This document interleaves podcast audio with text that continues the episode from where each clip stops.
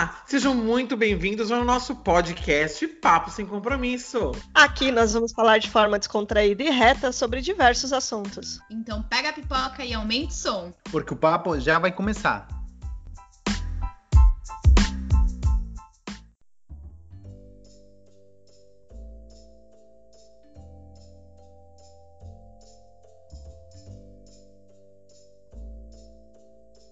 Olá, pessoal, seja bem-vindo a mais um Papo Sem Compromisso. Aqui é a Priscila. Oi, aqui é a Daniela. Aqui o Marcelo. Aqui é o Cadu. E nesse mês de outubro nós temos várias datas comemorativas, né? E uma das datas comemorativas que nós temos esse mês é o Dia das Crianças, que acontece no dia 12 de outubro, e o Dia do Professor, que é no dia 15 de outubro. Então, o nosso podcast de hoje vai falar um pouquinho, vai ter um pouquinho esse gostinho de infância, sabe? Esse cheirinho de cocô verde, né? Essa coisa gostosa. Hoje a gente vai falar um pouco coisas de criança. Então, que, brinque... que brincadeiras que nós gostávamos, que professor marcou a nossa vida. A gente vai verificar que o poder de um professor na vida de uma pessoa é incrível, principalmente quando ela está começando no mundo educacional. É, o primeiro, o segundo, o terceiro professor são os que mais marcam a sua vida. E a gente vai falar então um pouquinho sobre isso no episódio de hoje. Então, que brincadeira que a gente mais gostava, como era o meu sistema educacional, que professora marcou a minha vida e por que ela marcou a minha vida. E vamos seguir essa conversa aqui. Não sabemos onde ela vai dar, não temos um script hoje, viu, gente? Então, se vocês verem que o papo começa a se perder um pouco, é normal, tá bom? A gente não é sempre. Tipo, criança falando mesmo. E aí a gente vai escutar histórias absurdas de infância também, que seguramente o Marcelo tem muitas para contar. Vocês vão daqui a pouco entender por quê. E aí a gente vai começar então esse nosso podcast. Então, vamos lá, gente. Brincadeiras de criança, como diria o molejo. Brincadeira de criança. Andressa! Eu não sei vocês, mas a minha infância foi muito de brincar na rua. É, hoje em dia as crianças brincam muito em casa ou nos prédios, né? Até por conta de segurança e tal. Mas quando eu era criança, a gente brincava muito na rua. E a minha rua, a, a rua que eu morava, ela era rua de lazer. Não sei se tem isso ainda hoje, né? Mas a, a rua de lazer, ela fecha aos domingos e feriados, né? A, os moradores eles podem fechar a rua, a entrada e a saída, e as crianças brincam na rua mesmo. Então, é, onde eu morava, a gente a família do meu pai, né, quase toda morava na mesma rua. Então, minha avó, minhas tias, meus primos, tudo morava lá na mesma rua. Tipo, uma, duas casas depois de mim. E daí a gente ia todo mundo pra rua, montava rede de vôlei, de, uma calçada a outra, ficava jogando vôlei, brincava de pega-pega, esconde-esconde, patins, a gente pulava corda. Tipo, meu, era pura diversão, assim, bem tranquilão mesmo. E, e aí a minha infância era assim, era mais livre, né? Eu não brincava em rua não, porque como eu morava perto de uma avenida, a minha rua não era de lazer, porque se fechasse minha rua, ninguém entrava no Ipiranga, né?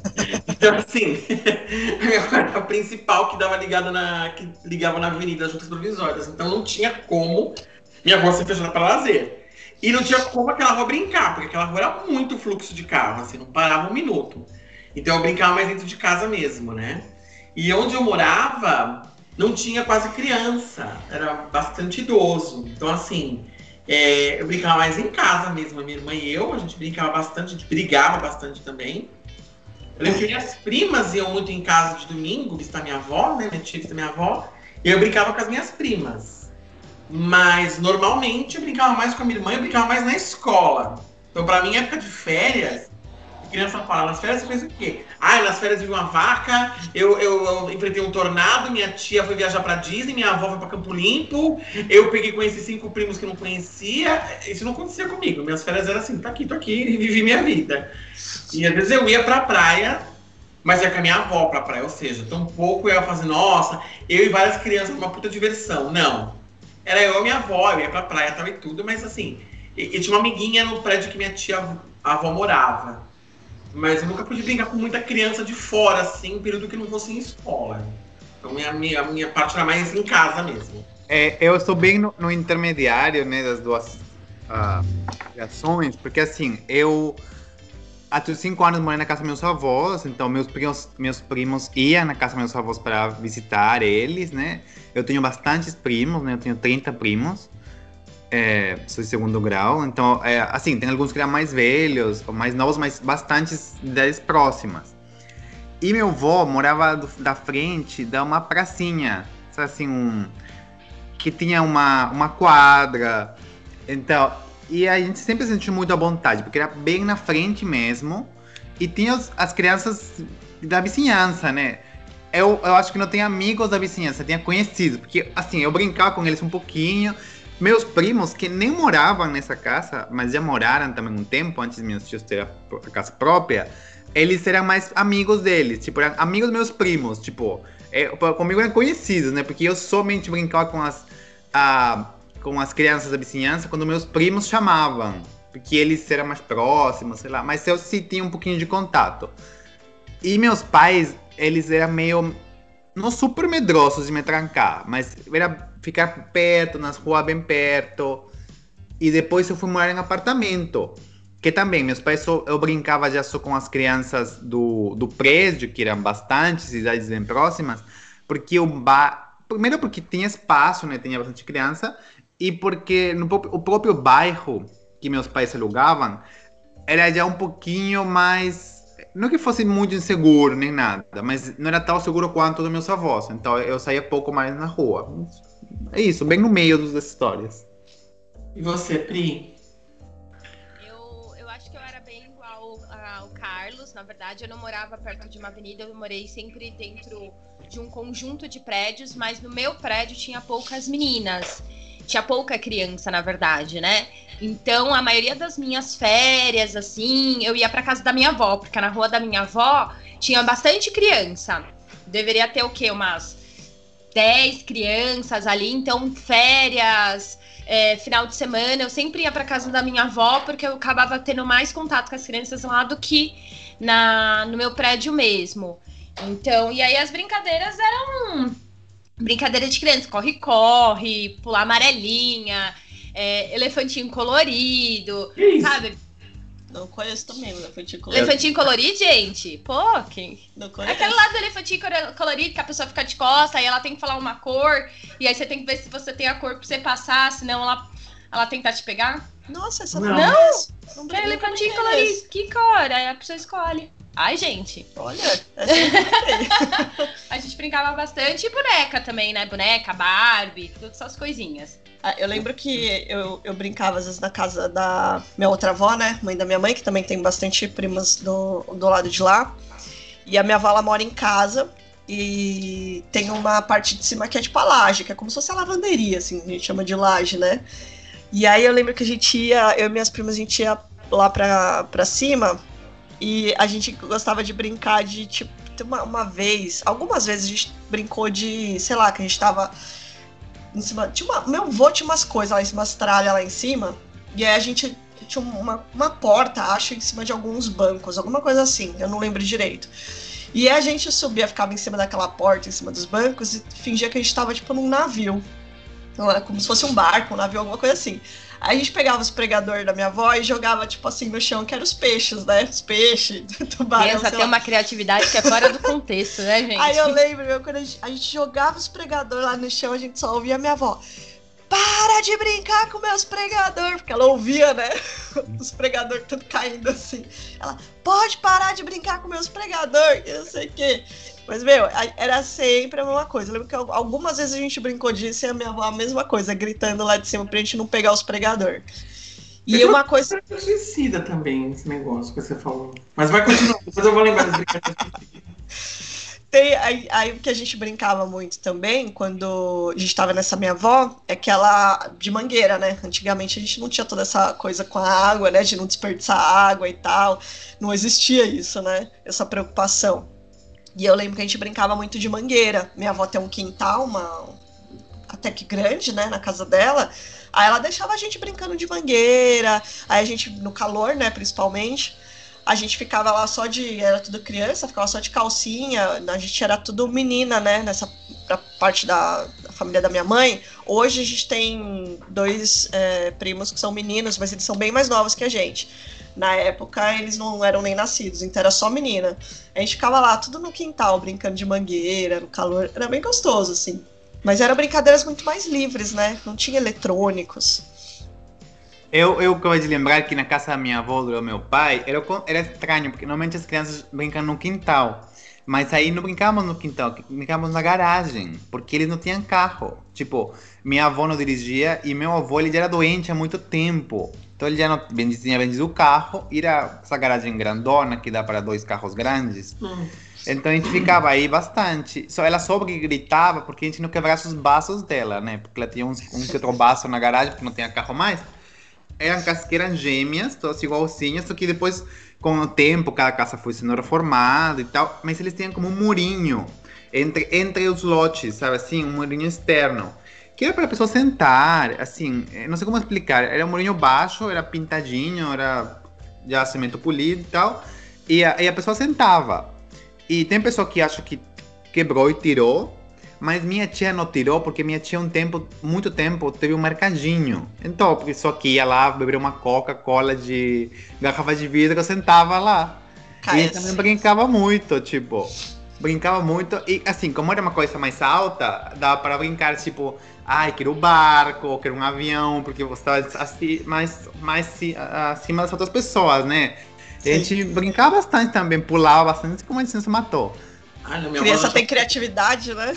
A minha avó achava que cada brincadeira ia ser um homicídio, minha irmã e eu. Porque assim, olha, a gente não podia brincar de mangueira. Porque ela falava, se brincar de mangueira, vai pegar uma pneumonia, vocês me morrem. Então Nossa, não podia tomar banho. é. Minha avó era bem exagerada. Minha avó era bem exagerada. Aí eles brincavam de não sei o quê, vai me cair e me quebrar uma perna. Pulava, vai me quebrar uma espinha e morrer porque paraplégico. E, e, ela põe uns medos na gente, que era uma coisa meio bizarra. Ela falava assim, tipo, Olha, se você cair e quebrar uma espinha, você vai ficar paraplégico. Você ficava assim, morrendo de medo, né? Não sabia nem que era espinha, mas eu morri de medo. espinha. Aí você brincava de mangueira, vai pegar um golpe de ar e ficar com pneumonia, você vai morrer. Aí minha irmã eu brincava não sei o quê, então, se, me, se me vai no olho, me cega. Então, assim, a gente tinha muito medo de brincar com qualquer coisa, porque tudo podia ter um grande risco de brincadeira. Minha avó tinha um medo de dormir. Nossa, era bem tenso. Era bem tenso, tanto que uma vez eu tinha uma bicicleta que tinha rodinha. E aí eu fui arrancar a rodinha pra andar de bicicleta, eu caí. Minha avó vai se quebrar um braço. Eu fiquei com tanto medo que eu nunca mais andei de bicicleta, porque eu não sei andar de bicicleta, né? Aí, assim, era, era, muito tenso, assim. Minha avó achava que a gente fosse morrer a cada brincadeira. E eu tinha umas brincadeiras meio suicidas. Uma coisa que eu adorava fazer era pegar e enrolar o elástico no meu dedo e ver meu dedo murchando, assim, porque ele começa a ficar roxo, né? ele vai caindo automaticamente, porque não tem sangue, né? Nossa. Aí, ó, você vai ter uma gangrena, vai perder o dedo. Era uma coisa assim. Tá bom, aí eu acho que essa tinha. Aí ela tinha razão, vai. Ela... Aí ela tava. Ela tinha no dedo, pânico nas coisas. Aí, eu lembro que uma coisa que eu brincava muito. Eu brincava com a minha irmã de pega-pega, brincava com a minha irmã de, de pular corda tal e tudo. Eu lembro que no chão da cozinha da minha casa, ela tinha quadrados. Era um chão que eram lajotas de quadrado. Hum. Então, a, a, quando tava chovendo, eu lembro que eu brincava muito com a minha irmã sobre isso. A gente comia mexerica e a gente pegava a casca da mexerica e brincava de amarelinha na cozinha. Que tinha exatamente 10 quadrados. Ficava pulando lá e se matava. Só que a gente não podia se matar na hora da novela, porque senão a gente ficava gritando e minha mãe queria ver a novela. Então assim, a gente tinha muita regra pra tudo. Brincar era um verdadeiro terror. E aí, uma coisa que eu brincava muito era pegar uma panela, encher. Não sei que noia que eu tinha dessa brincadeira eu tinha o Jaspion, tinha um Changeman, tinha um boneco, né? Aí eu enchia uma panela com água e detergente. Aí fazia aquela puta aquela espuma. Eu colocava os bonecos pra tomar banho, que nem novela, manja, que fica todo mundo tomando banho. e aí envia todos os bonecos naquele negócio com muito detergente. Gla muito glamour. Brincar de spa, né? Nossa, que chique. Adorava brincar com aquilo. E aí então eu aprendi a brincar muito sozinho também. O meu pai trazia folha, antigamente existia formulário contínuo, que eram umas folhas que impressora matricial, tinha uns furinhos do lado. E meu pai imprimia na parte da frente, depois de um tempo, não tinha mais validade aqueles papéis. Que ele imprimia poder checar, porque não existia computador pra você checar. Tinha que imprimir Sim. tudo, você checava, acabou, tá certo. E aí sobrava aqueles papéis, eu ficava, fazendo, eu ficava rabiscando aqueles papéis, eu gritava. Eu criava outras histórias eu mesmo. E eu gritava loucamente. Ah! Eu sozinho, me matando criando minhas histórias, assim, sabe? Nos próprios, no meu próprio mundo lá. E era uma coisa muito bizarra, mas era uma coisa que eu fazia muito, assim. É, um pouco gente louca, assim, né? Eu gastava muita assim... caneta com isso. Mas, meu, era uma brincadeira super econômica pros meus Sim. pais, porque era uma caneta, um papel Papel já usado. Papel já usado. E aí quando comecei a ter caneta colorida, tipo, aí consegui fazer o cabelo do boneco loiro, cabelo vermelho, cabelo azul, cabelo verde. É, Eu é- mas é bacana. precursor do mangá, praticamente. E aí eu ficava gritando e batia, os bonecos se matavam. É, assim, eu de brincar de boneco sem alguém, eu fazia às vezes, mentira que eu falo que não, mas pouco. Porque não tem- é muito mais divertido quando você tem o boneco na mão e bate no boneco, o primo, tipo, você quase vira uma espada esse boneco quando eles lutam. Sim, Eu não brincava muito de boneco boneco. não quebra. Mas, sei lá, tipo, assim, e também, eu me adaptava, né? Porque você ia à casa de- de onde eu- alguns dos meus primos morava e eles tinham os, os brinquedos deles, os jogos que eles gostavam, e eu até que me adaptava bem. A, a brincadeira assim, de imaginação é quando assim, assim, quando tinha os Power Rangers, tinha vários desenhos que tem poderes, essas pessoas, tipo mutantes, o que for. Então a gente brincava com meus primos disso, a gente meio que criava uma história e criava os poderes de cada um para poder lutar contra os outros. Mas a briga não era do- a briga real, né? Quando a gente começava a brincar, mas a briga era a briga conceitual. Porque eles já todo mundo quer ter poderes muito mais fortes, né? Porque se ia ganhar. Não, era bri- brigar pra quem ia ter qual poder. Era um RPG antigo. Sabe assim, ah, eu consigo lançar bola de fogo. E outro fala, não, mas eu consigo lá. Tem um. fazer pressão de água, mas bem mais forte que a tua. Não, assim não vale, porque senão. Sabe assim? Era mais discutindo poder que brincando. Era conceitual, assim. E depois eu brinquei muito tempo sozinho. Eu tinha uma lousa, ganhei uma lousa. Não sei quem que me deu a bomba da lousa. E até vou fazer o gancho com o próximo tema, que é professores. Olha que maravilha, né? Tem que. e eu ganhei uma lousa. Meu avô que me deu essa lousa, acho. E eu amava brincar com a lousa. E depois. E, e eu brinquei com essa lousa até meus 13 anos. Olha que criança, criança tardia, né? Até 13 anos brincando. E eu lembro que eu dava aula, tipo, minha avó tinha muita planta, né? Então eu dava aula para minhas plantas. Então tinha um monte de planta que eu punha lá. A coisa de criança perturbada, que eu não tinha amigo, né? Porque, meu, era muito bullying na escola que eu sofria. Então, assim, E hoje faz amizade facinho, né? hoje eu faço amizade com qualquer um na rua, mas quando eu era criança eu sofria muito bullying, né? Então eu não tinha muito amigo na escola. Eu era bem, bem- uma criança bem quieta até, bem sozinha às vezes. E, e eu lembro que eu pegava e eu punha a lousa na parede e ficava dando aula pra planta. E aí tinha na época na Folha, Folha de São Paulo, tinha uns atlas coloridos. Não sei se vocês lembram, vocês compravam um jornal pra dar fascículo. Eu de Ah. veia, né, fazer isso. Ó, Coleção, né? Ah, eu tinha, minha mãe fazia. Todo Mas final de semana ela comprava. A gente não lia jornal, mas ela comprava pra Não, ter lá, pra fazer enciclopédia. Eu tinha duas ideias malucas. Era comprar um jornal e organizar o jornal em cadernos. Porque não sei se você sabe, mas quando você compra o jornal, ele não vem organizado, né? Caderno A1, A2, A3. Não. O jornal ele vem em pacotes, ele vem com todos os cadernos juntos, só que eles não vêm em ordem. A minha noia era arrumar, o jornal em cadernos. Era uma coisa meio bizarra, mas enfim. Aí eu tinha os fascículos, eu lembro que uma vez um mapa mundi. Eu peguei esse mapa mundi e coloquei com um durex na parede. E meu pai tinha um, um rádio velho. E esse rádio velho tinha uma antena fodida, né? Porque todo pobre tinha um rádio com antena fodida. E aí eu pegava a antena e usava aquilo como espátula do professor. E ficava apontando o mapa mundi, riscava o mapa, estudava. Era uma coisa de criança noia, sabe criança nerd perturbada? Pronta pra criar uma bomba pra acabar com o mundo? Era mais ou menos eu. Aí eu vez de aniversário e pedi pro meu pai uma lousa maior. Aí ele me deu uma lousa quase tamanho escolar. Porque era uma, uma lousa grande, uma lousa bem grande. Minha avó que me deu. Acho que ela tinha um metro aberta, assim. Ela tinha um metro e alguma coisa. Era muito grande a lousa, era muito legal aquela lousa. Eu riscava aqueles giz e gritava com as crianças, eu brigava com elas, eu fazia a prova. Olha, eu vou falar, eu Mas eram as plantas. era uma coisa, elas cresciam bem, viu? E aí eu dava aula pra elas, explicando que era comunismo. Meu, era muito legal. Explicar o mapa mundo, que era América. Era muito divertido. Mas só quando era mais velho já. Mas na nossa, na nossa época, acho que a maioria de nós aqui, é, 12, 13 anos, a gente ainda era meio criança, né? É, era. Era, era, Brincava. tava entrando na adolescência, mas a gente ainda brincava mesmo. Hoje em dia, que com 12, 13 anos, as crianças parecem o- que tá entrando na juventude. Elas são muito precoces hoje em dia, eu É, acho. porque- Mas, é, mas, por exemplo, eu sou. Eu, assim, eu, eu tenho nove anos menos que o Carlos, então já fica um pouquinho, a minha geração um pouquinho diferente. E eu também acho que as crianças eram mais. Era um ponto bem no, bem no meio. Tinha criança que era precoce e tinha criança que ainda era bem criança, 13 anos. Só que, por exemplo, eu tenho trauma porque eu tinha 13 anos, eu, eu, eu tive meu primeiro beijo com uma menina e eu queria ver ela mais vezes. E minha mãe me trancou em casa. tipo, literalmente me falou, você é muito nova pra namorar, você não vai sair. Só vai Olha lá. Então, e, e eu não fui sair de novo com alguém, tipo, até ter, tipo, 16 anos. E você Ah, tinha tem- 13 na época? Esse, minha mãe me trancou. A 13 hoje, imagina. Dos, dos 13, ah, três, acho que quase 13. Minha mãe me trancou e falou, não, você não tá pronto, tchau, trancar. Mas se fosse uma criança mais rebelde, eu teria fugido de casa, feito um escândalo. Mas como é criança meio quieta, assim... Mas foi traumático, né? Porque não é que eu, próximo ano tentei. Passaram anos, tipo...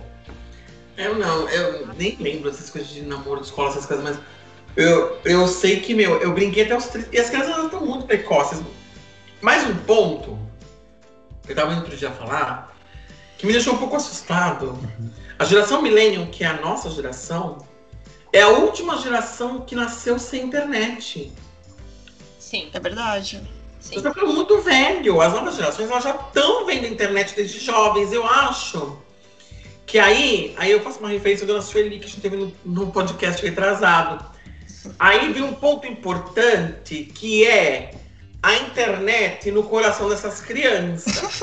a internet, ela tem esse negócio de te colocar precoce, porque ela fica te bombando, bombardeando que você com 13, 14 anos, você tem que ter um pouco mais de responsabilidade. E isso eu vi que também vem muito de série americana, de coisas americanas. Aqui nos Estados Unidos, uma pessoa com 18, 19 anos já tá morando sozinha.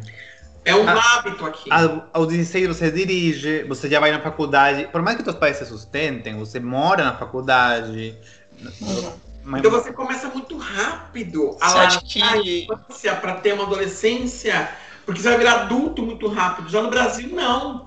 No Brasil era muito diferente isso, né? Por- Porque as pessoas elas é. casavam Por exemplo, na escola, você tem tempo. Por mais que a escola você tem que fazer cursinho, tem que se meio preparar para a faculdade, aqui tem muita escola que você pode fazer já curso de faculdade. Tipo, você tem 15 anos e você está fazendo curso de faculdade para adiantar mat- Crédito, créditos, que é para, para Ah, adiantar tá. créditos, porque uma faculdade que é cara, até a faculdade barata já é cara. Então, se você faz créditos como, como na escola, você tem que fazer menos créditos de adulto para se formar, sai muito mais barato, em menos tempo. Você entra no mercado de trabalho em menos tempo. Só que assim, você tem 15, 16 anos. Você já está fazendo curso de faculdade? É, então, é meio bizarro isso. Então, Mas Nossa. esse negócio da internet, que a, ela. As pessoas, não só as crianças, né? A gente também tem muito mais informação em curto espaço de tempo que teria ou- ou que a gente tinha na nossa época, né? Que a informação ia chegando devagar. Hoje você não precisa ir até é, um determinado. estar com uma determinada, determinada idade para ter acesso a um, um tipo X de informação. Você entra na internet, você pega informação que é para sua idade, que não é. Eu acho que isso acaba também é, deixando as, as pessoas mais precoces, né? As crianças mais precoces, que elas vão tendo contato com coisas antes da idade que teria quando a- na nossa época, por exemplo. é, então, e aí eu, eu, eu vejo isso. Então, acho que, assim, isso é uma coisa que retardou um pouco, ou acelerou, na verdade, o processo de envelhecimento das pessoas, né? Eu achei que foi uma coisa meio bizarra. Mas isso dá o link da nossa próxima papo, que são os professores. Sim, Então- professores. que marcaram a sua vida. Não precisa exatamente o primeiro professor, tá? Porque gostei muito da minha primeira professora, mas ela não foi a que marcou a minha A vida. nem minha lembro. primeira. Era minha professora. Por que, Bom, vai professor. Eu posso começar? Pode. Pode. Então, assim, a minha, assim eu, come, eu comecei aos 5 anos a escola. E eu era uma criança que era um pouquinho, era bem estudoso, tinha boas notas, mas era um pouquinho problemático. Eu jogava as coisas, porque eu ficava entediado e eu falei, tipo, a matéria, entendia, já entendia a matéria. E eu, sei lá, eu jogava as coisas, literalmente, como se fala, carpete? A, cade... a a carteira. A carteira eu jogava, jogava no chão, jogava de um lado, saía correndo. Nossa, que rebelde. Cansei, cansei de aqui, tchau. E saía correndo a- ao pátio da escola. E, e ela, a professora, mandava as crianças me trazer de volta, né? Tipo, As crianças te trazerem de volta. é, alguém pode trazer o Marcelo, por favor? E, e assim, mas ela nunca brigava comigo. Nossa. Ela sempre era fofinha, era tipo uma fofa. E depois eu descobri, tipo, que assim, ela tinha, ela tinha três, ela tem três filhos e um deles tem síndrome de Down. Então, ela tinha uma, uma paciência, uma calma muito mais evoluída, não só da profissão, da vida, né? Sim. Então, eu, e porque eu era uma criança assim, mas eu lembro que tinha umas. Assim, eu que era mais de. De fazer escândalo que vou embora, mas tinha criança que era briguenta, que era violenta, porque tinha alguns problemas em casa e tal. E ela com todos era muito calma, muito fofa. Tipo, ela nunca perdia o, o a paz, tipo, era assim, minha professora de, de novela, sabe assim? Professora Helena do Carrossel. Exato, bem bonzinha sempre. E, e, por, e ela, por exemplo, ela, assim, na minha escola, o professor ia te ensinar os primeiros três anos de escola. E depois você trocava de professor principal cada ano e começava a ter mais mat matérias com vários professores diferentes. Ela foi três meses antes do final do terceiro ano, porque o marido, acho que eles estavam meio separados e o marido quis eh, mudar para a Espanha por trabalho e tal, e falou: Olha, vamos tentar de novo. E ela, e ela pensou: Olha, quer tentar, eu não quero que meus filhos cresçam longe do pai, uma coisa assim. Então ela foi junto. E eu, a escola precisou contratar uma professora só para final do ano. E não é que a professora fosse muito do mal, assim, ela é um pouco chata, mas não é demais. Só que para mim foi um trauma. Nossa, eu sofria muito. Porque. Ah, porque você era rebelde, a outra professora yeah. passava a mão na cabeça e essa não. Ai, ai, calma, calma, tudo bem e tal. Tipo, uma criança louca. E, por exemplo, é, eu era um bom aluno, mas eu, minha letra sempre foi muito feia. Porque não tem a caligrafia, o livro de caligrafia. Sim. Eu não fazia, eu odiava fazer. Tanto que eu fazia tudo, matemática, linguagem, tirava tipo nove, vai. E eu fazia tudo certinho em casa à tarde, calminho a caligrafia, eu falei, não vou fazer. Não gosto. Tipo, e a professora nunca falava nada. Ela falava assim, ah, você tem que fazer o que é bom para você, tipo, e acabou. A, a outra professora começou a pegar no meu pé. Nossa, mas sua letra não dá, né? Você não faz, você não faz, chama coquito, tipo, a, o livro, era o livro coquito. Você não faz coquito? Não. tipo, mas ela... isso não adianta muito, porque eu fiz né, na minha época e minha letra é feia hoje. Ah, não, eu fiz a letra linda. É, a pessoa se é faz com, com, muita é, dedicação, acho que ajuda, mas eu nem fazia. Mas para mim foi horrível, né? Porque imagina passar uma professora de Helena, de Carrossel, a uma professora normal da vida real, assim, que grita com você e te fala, você é uma bosta aqui. Nossa, é, chora uma criança rebeldezinha que ficava entediada e jogava carteira, isso deve ter sido um trauma gigantesco. Mas vai lá, meninas, e vocês? O que vocês tinham de professora que vocês mais marcaram na sua vida? Olha, eu não, eu não nem lembro quem foram meus primeiros professores, pra ser sincera. Mas eu tenho acho que uma, uns dois professores bem que marcaram minha vida. Um acho que foi na, lá pra quinta, sexta série, por aí. Foi um professor de matemática. Que eu gostei bastante, porque eu entendia. Eu, eu sempre gostei dessa área mais de exatas, né? Desde nova.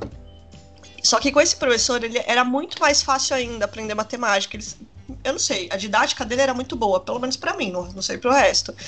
Então, tipo, quando ele explicava a fórmula, ele explicava a fórmula certinho, porque da fórmula, da onde vinha aquela caceta daquela fórmula, não sei o quê. E aí, quando você ia usar a fórmula, era muito mais fácil. Então, para mim, ficou marcado nesse sentido. É, uma outra professora que me marcou muito, aí eu acho que já estava no segundo colegial, eu estudava, tanto que eu estudava de manhã e depois eu comecei a trabalhar, tive que mudar o período, né, pro, pro noturno. Foi quando eu, eu conheci o Carlos e tal. E o, o meu, minha única chateação de ter que mudar o período foi porque, eu perdi a aula com essa professora. Porque ela era, se eu não me engano, de geografia. E eu não lembro o nome de nenhum desses professores, porque eu sou péssima de memória para nome, essas coisas. Eu lembro fisionomia, situação, mas nome, negação. E ela era ótima, porque, meu, o jeito que ela explicava, meu, geografia. Geografia é uma coisa que, para quem é de exatas, né, principalmente, geografia, história, português, essas matérias são muito complicadas, né? Mas, meu, ela era muito boa. Tanto que nas matérias, na, nas provas dela, eu ia muito bem no começo, né? Até eu ter que trocar de período. Ela explicava, assim, sobre os países, a história dos países e tal, mas, meu, era uma forma que, tipo, parecia que você tava conversando com alguém que tinha. que tava te contando um, um caso, tipo, ah. É, você ouviu falar daquele caso da pessoa que fez isso, isso, aquilo? Tipo, ela te entrete na história, sabe? Então, tipo, ficou muito marcado nesse sentido. Mas eu não lembro nomes nem nada, assim. Então. Ficou Nossa, eu lembro, mesmo, né? eu lembro o nome de bastantes. Eu não lembro nem do rosto deles, para falar a verdade. Verdade. Me marcaram bastante. Duas professoras que me marcaram muito, isso no fundamental, ou no primário, né? Três, na verdade. Uma foi a ação, que era uma professora de educação artística que eu tinha, acho que eu comentei dela já. Ela é uma professora que eu tinha de educação artística, que eu nunca mais soube falar dela, tentei até procurar, não consegui encontrar. E até depois eu descobri que uma amiga nossa, que estudou em escola paga, ela teve aula com essa professora. E a ação, o que fez muito, muito bem para mim assim, foi o seguinte. Como eu comentei, como eu comentei, eu tinha. Eu sofri muito bullying na escola, né? Porque assim, é, você é uma criança mais, mais viado na escola, sofre muito, né? Então eu lembro que, assim, as pessoas quase não falavam comigo, eu não tinha muito amigo, então você acabava ficando uma criança meio apartada, assim, né, das demais. E aí, ela, com a educação artística, ela começou a dar aula pra gente de expressão corporal, de expressão artística, de teatro, principalmente. E, e, eu acho que a aula de teatro que ela deu pra gente, ela, a gente ia fazer uns teatrinhos na escola, então desde acho que a minha sétima série, sexta, sétima série, ela fazia gente fazer pequenas peças de teatro. E isso foi uma coisa que me marcou muito, porque assim, eu nunca apresentei uma peça de teatro na minha vida, né? Não sou atora. Mas eu lembro que ter feito essas aulas com ela me ajudaram muito a me conhecer. Então me ajudou muito a poder me expressar. Então eu sempre falo para todo mundo que fala, ah, eu tenho problema de me expressar, tenho problema de me socializar, tenho problema. Meu filho tem problema de aprendizado, meu filho tem problema de entender alguma coisa. Eu sempre falo, coloca seu filho numa aula de teatro, isso muda muito a vida da pessoa, né? E a ela fez isso através da arte. E, e todo mundo fala, né? A, a aula de educação artística é uma aula muito preterida na escola. Quase ninguém fala de professor de educação artística, né? Porque é uma aula que ninguém fala, ah, vai agregar muito, que vai agregar, ainda mais o governo atual que a gente tem fazendo uma crítica, é assim, ai, saber ler e fazer conta. Só que não é só isso que você tem que aprender na escola. A escola não faz só você aprender a ler conta, ela te forma como pessoa. E a aula de artes, ela é uma aula que tem esse, esse potencial, ela te forma como pessoa mesmo. Então, ela vai determinar o seu caráter. Então, eu lembro que a ação, e nunca mais eu a vi depois que saí do colégio, depois que saí do primário, mas é uma professora que, se eu encontrasse um dia de novo, eu queria muito agradecer ela, porque Muita coisa do que eu sou hoje eu devo a ela. Se eu tô aqui hoje com vocês no podcast, ou se eu consigo fazer uma apresentação numa empresa sem sofrer muito, ou até me apresentar com pessoas, falar uma palestra em público, foi por causa dela, porque eu lembro que ela ficava no fundo da escola, minha escola tinha um palco, e ela ficava lá perto do, do, do, da cozinha, e a gente ia falando, e ela falava assim, eu quero escutar você falando daqui do fundo. Você tinha que gritar quase, né? Uma criança de... Ah, é culpa dela agora. 10, 11 anos, tava... Obrigada, Hashtag fica a dica. Era para que você consiga não ter medo, né? Porque tem que ser ouvido. E ela fala, você tem que ser ouvido. E, e aí eu lembro, quando ela falava isso, eu percebia que o único momento que eu ia ser ouvido é quando eu estivesse lá naquele palco, porque as pessoas vão prestar atenção em mim. Então uma coisa que me marcou muito. Uma outra professora que me marcou muito foi também de geografia, o nome dela era Sueli, e ela tinha esse mesmo poder. Ela tinha esse ela levou aquele mapa mundo enorme e ela vai explicando pra gente geografia e parecia que ela tinha visitado aqueles países do mundo. Então ela me deixou com a vontade de querer conhecer alguns países, só pra bater aula com ela. Então eu falei assim, meu, eu quero muito um dia conhecer esses lugares, porque tem que ser muito legal, né? E a terceira era uma professora japonesa que tinha um, um colégio chamado Francisco Meirelles, na Vila Carioca. E o nome dela era Anitta, era uma professora de português. E aquela mulher, a gente era o cão. Mas ela era muito, muito brava, aquela professora. Mas os alunos respeitavam muito ela. E assim, eu aprendi muita coisa de português com aquela professora em um ano que eu tive aula com ela. Ela era a única professora que realmente conseguia completar um caderno de 200 páginas no ano. E, e assim, ela é uma professora tão completa de português. E ela, ela me ensinou quando eu tinha, vai, na minha oitava série, pleonasmo, metonímia, metáfora, essas coisas, de uma forma tão simples. E, e assim, eu lembro que a gente era uma sala que não falava para mim fazer, não falava pega para eu, subir para cima, descer para baixo. A gente não conseguia falar isso porque era tanta gritaria que a gente escutava a gente falasse para mim fazer que a gente aprendia a falar certo. Então ela me ajudou muito a polir o português mesmo. Não, né? tem professor realmente que é muito bom, tanto pela parte pessoal, e tem uns que, tipo, a, a, o ensino mesmo era diferenciado, né? Eu lembro várias professoras e professores que realmente você compara com outros e a forma como eles traziam a matéria, não importa se era, se era é, espanhol, era tipo matemática, tinha um jeito, né? Tentavam de um trazer para os alunos. E, e são professores que normalmente, além de passar o conteúdo, tentavam se comunicar com a sala. Tipo, eles falavam, eles talvez algum comentário da vida deles, ou traziam, tipo, as coisas de uma maneira mais como uma história. Tipo, não é, não é só isso, era o fato de tentar conectar com a sala, não somente lá é, cumprir tabela, sabe assim? E, e, e, faz muita diferença. Quem escolhe a profissão de ser um professor e faz isso e se interessa por ser assim, eu tenho muito respeito, muita admiração, porque é difícil, é difícil de mal, mal remunerado, tipo assim. E é escola pública, não sei no Peru, mas escola pública no Brasil paga muito mal para um professor. E aí o que acontece? O professor é desrespeitado porque o salário de um professor no Brasil, em São Paulo, eu não sei outros estados, mas deve ser pior, porque considerando que São Paulo é uma das maiores economias do país, a gente imaginaria que o professor ganharia melhor. O salário de um professor no Brasil é algo horroroso, né? Para uma pessoa que cuida do seu filho. Não, é né? assim, é, eu, fiz escola, eu fiz escola particular, mas minha tia é professora de escola pública, né?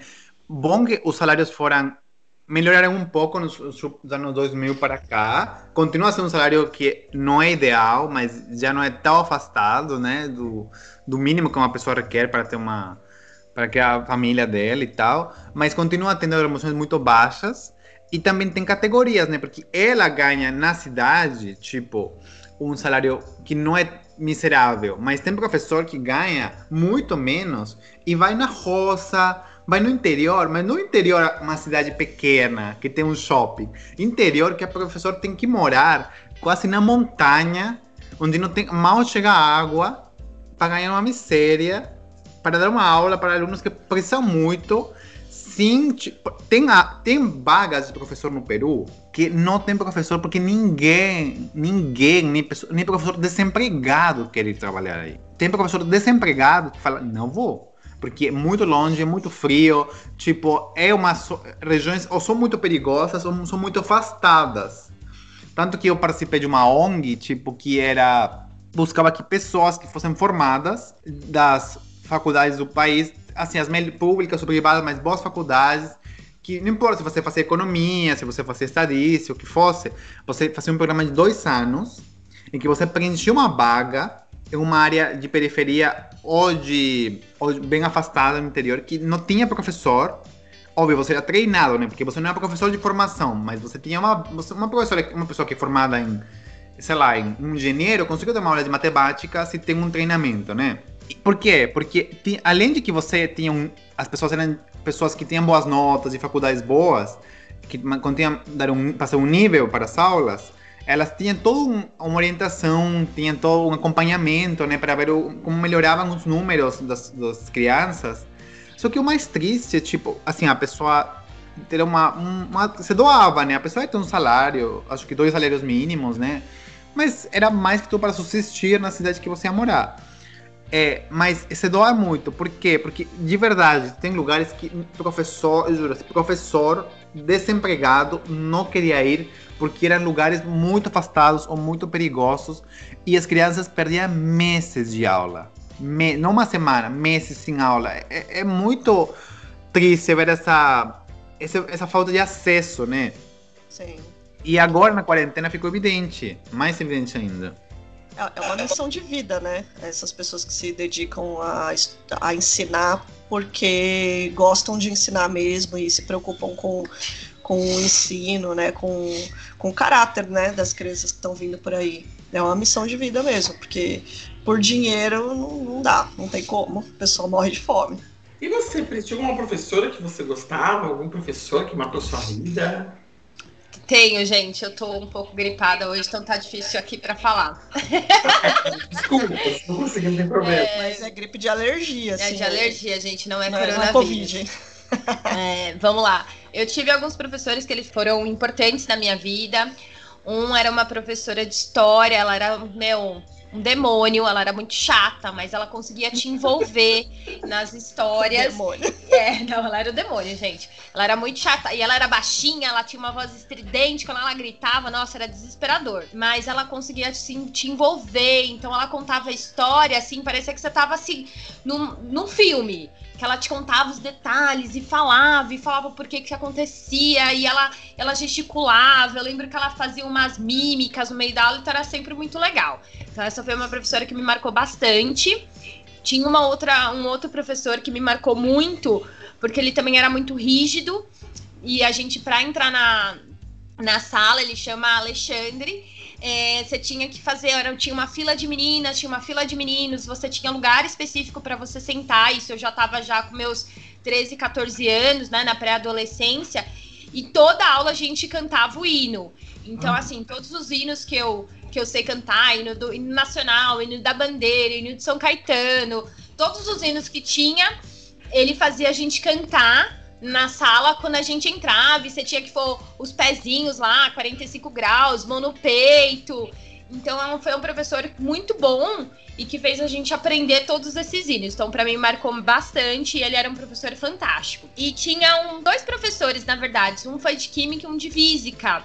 É, que eles, no meu último ano do terceiro colegial, é, foram professores assim que fizeram diferença na minha vida, até pela questão da carreira que eu quis seguir porque eram duas matérias que eu gostava bastante na escola, principalmente de química orgânica, por isso que eu escolhi fazer, na verdade, faculdade de química por causa desse professor, porque eu ficava assim, é, simplesmente encantada com as coisas, com as fórmulas, com como que funcionava. Então, acredito que esses quatro professores têm outros, lógicos, que eu acabei esquecendo, mas se eu pudesse aqui falar de algum deles, eu escolheria esses quatro, porque foram professores extremamente importantes aí na minha criação, até como ser humano mesmo. É, a gente, pra gente ver qual a, a diferença, né, que faz a gente ter um bom professor, né? As pessoas não valorizam muito, né, os professores. A gente vê nosso país, principalmente, é, financeiramente, não são é, bem remunerados, né? não são reconhecidos, mas é, faz total diferença na, no caráter, na, na profissão das pessoas. E, e, no fim das contas, tirando o Marcelo, né? Que a professora que marcou foi uma que foi bem boazinha, com todas as artes que ele fazia. Mas o resto, o, o que marcou sempre foram os professores mais rígidos, né? Mais rigorosos. Que, assim, para você ver que a, a rigorosidade é o que realmente faz uma diferença positiva, né? Nesse caso. Porque você tem professor muito legal, mas que também não te ensina, não adianta de nada, né? É, e, e, eu também tive na. Eu estudei a minha vida inteira, tirando a parte da faculdade, eu estudei em escola pública, né? Escola é, municipal, escola estadual. E tinha muito professor que não tava nem aí, tinha professor que pegava um monte de licença, os professores substitutos, que era professor meio severino, então ele, ele é, respondia por todas as matérias, então ele não entendia de nada, ele não passava nada especificamente. Então, assim, eu tive muitos professores que deixaram a desejar que você tava lá simplesmente para cumprir uma tabela mesmo. É, assim, como eu fiz escola particular, assim, tem professores que eu gostava mais do estilo, outros menos. Tinha uns rígidos que eu realmente também gostei muito, especialmente de matemática ou de... Tem um de geografia também, história que era rígido, mas eu gostava bastante, ele era muito bom. É, mas tinha somente um professor que não sabe, que era ruim, porque era irmão da dona da escola. Ah, era um professor que eu juro, tipo, ele te colocava nota segundo se ele gostava de você. Tipo, ele não lia o trabalho que você fazia. Ele ensinava civismo. Tipo, e a assim, ai, você, é você é um menino bom e você participa na natação da escola, você tem 10. Ai, você é simpático também. Eu, eu, eu tirava sempre com ele, tipo, um 8, vai. Ele até que gostava mais ou menos de mim. Mas tem um menino que ele odiava. Tipo, ele não gostava do menino. Ele sempre botava seis, sete, sempre. E o menino fala, ele não lê meus trabalhos. Eu tenho certeza que ele não lê o que eu faço, só porque não gosta de mim. Tanto que uma vez ele escreveu no trabalho só a, a canção inteira do, do, Pokémon, sabe assim? ele escreveu. Ele também tirou seis. Ele falou, então não tá lendo, porque os dias que eu faço de verdade tirou seis. ah, agora também não vou fazer, vou perder tempo. Exato. Colocar receita de bolo. Exato. Ah, me fala, Marcelo, o que, que, é essa matéria civismo? Então, lembra que tem uma. Vocês, um papo no Brasil de que tem que colocar é, uma matéria que fosse mais orientada a, a coisas do país, de, de cidadania, Ah, tá. de tipo uma área assim, não era não é uma coisa só orientada a hino nacional e tal, porque a gente já cantava o hino, acho que não lembro se todos os dias, todas as segundas e sextas, acho no, no pátio da escola, todo cantava o hino da cidade e o hino nacional todos os todos os dias, acho, não lembro. Mas era uma matéria tipo coisas, algumas leis básicas, alguns direitos que a gente Entendi. tinha como cidadão. Isso tinha no tempo no Brasil, até. Graças a Erundina. Beijo, Erundina. Obrigado por tudo isso. E Paulo Freire. Graças também. Tinha uma matéria no tempo da ditadura, até 89. Se você falar com uma pessoa que tinha um adolescente da época de 80, tinha uma matéria chamada OSPB. Que era organização- falar. É, tinha uma matéria chamada OSPB, que era a Organização Social e Política Brasileira. E antes, no tempo da sua mãe, tinha uma matéria chamada Educação Moral e Cívica, que ensinava coisas de cidadania, moralidade. Que não achou ruim, tá? Os símbolos pátrios, os, os hinos, o hino, símbolo pátrio, feriados pátrios. Eu não acho.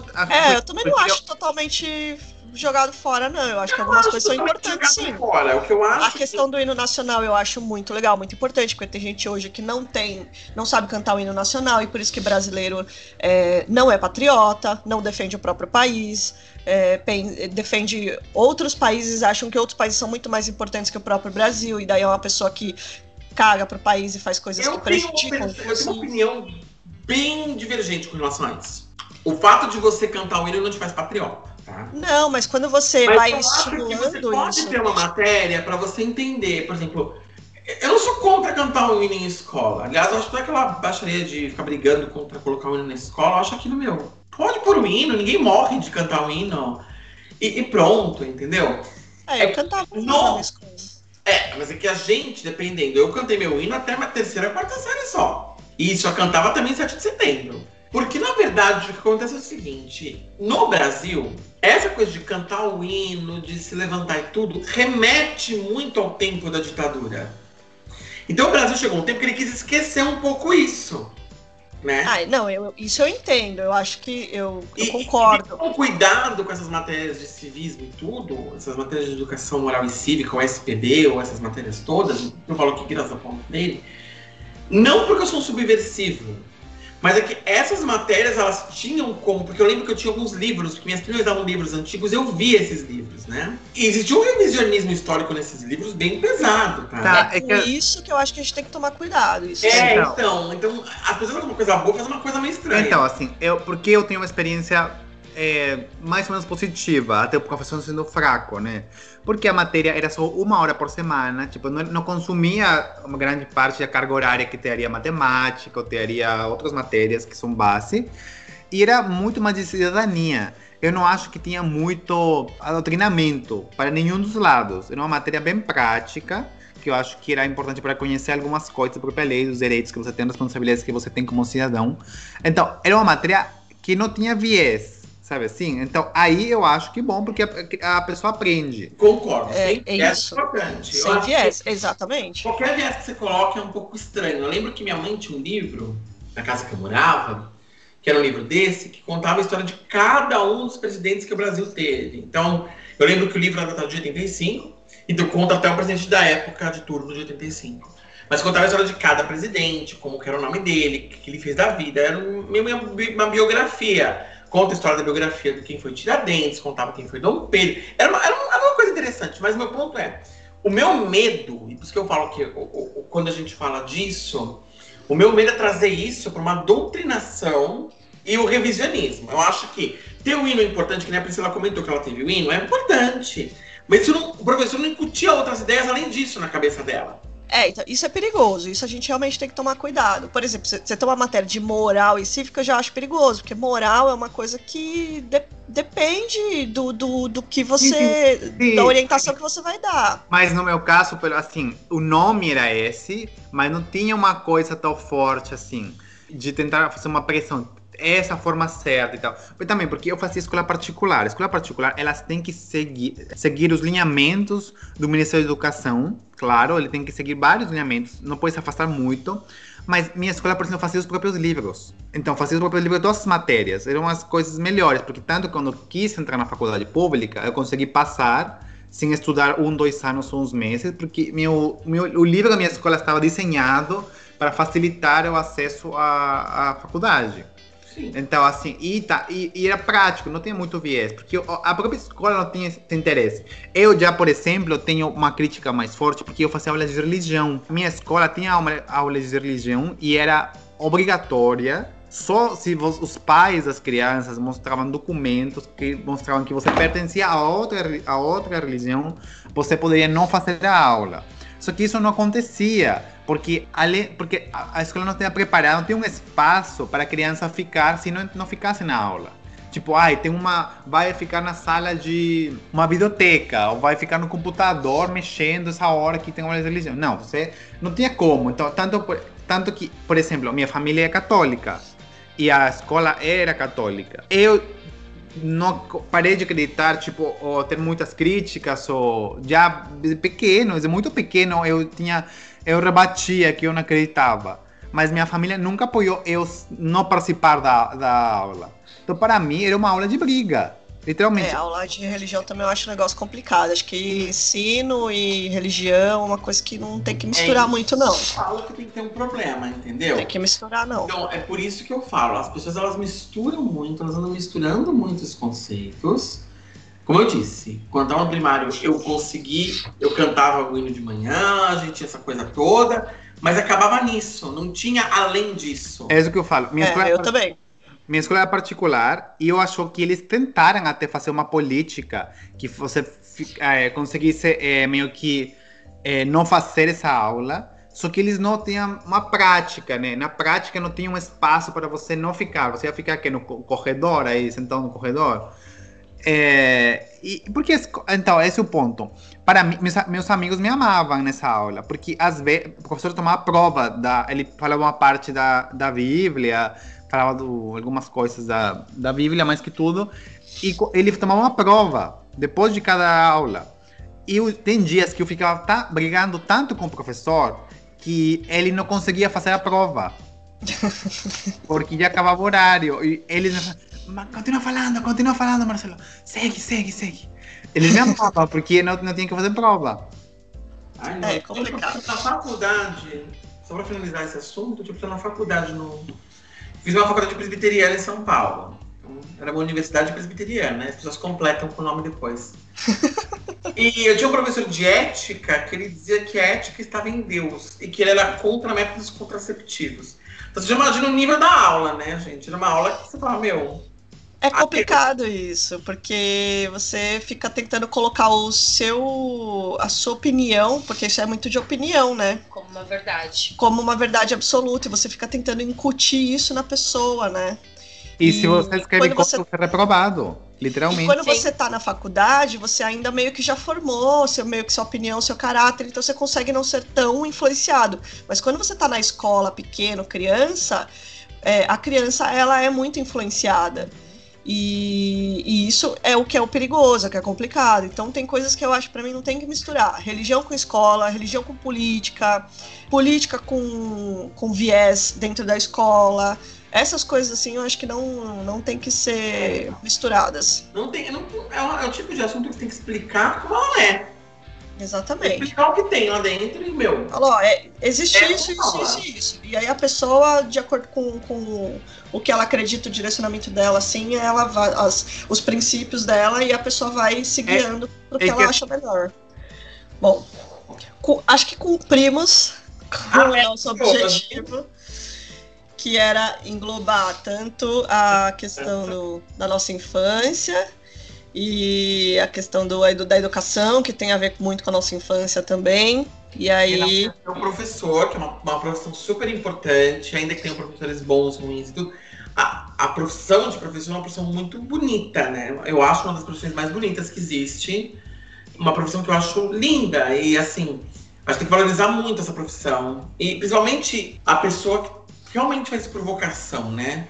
Então, por exemplo, eu acho muito bonito o professor, por exemplo, que é professor de educação de jovens e adultos. Um, o novo EJA, é o antigo supletivo.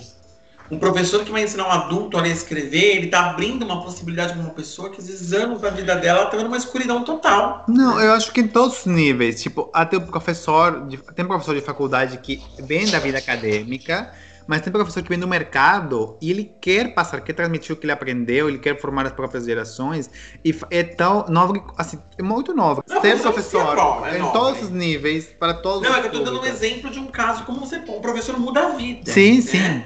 Então, assim, professor, como eu disse, no caso de um EJA, ele muda a vida de uma pessoa que nunca leu, nunca escreveu. Então, ele abre um mundo novo, né, para essa pessoa.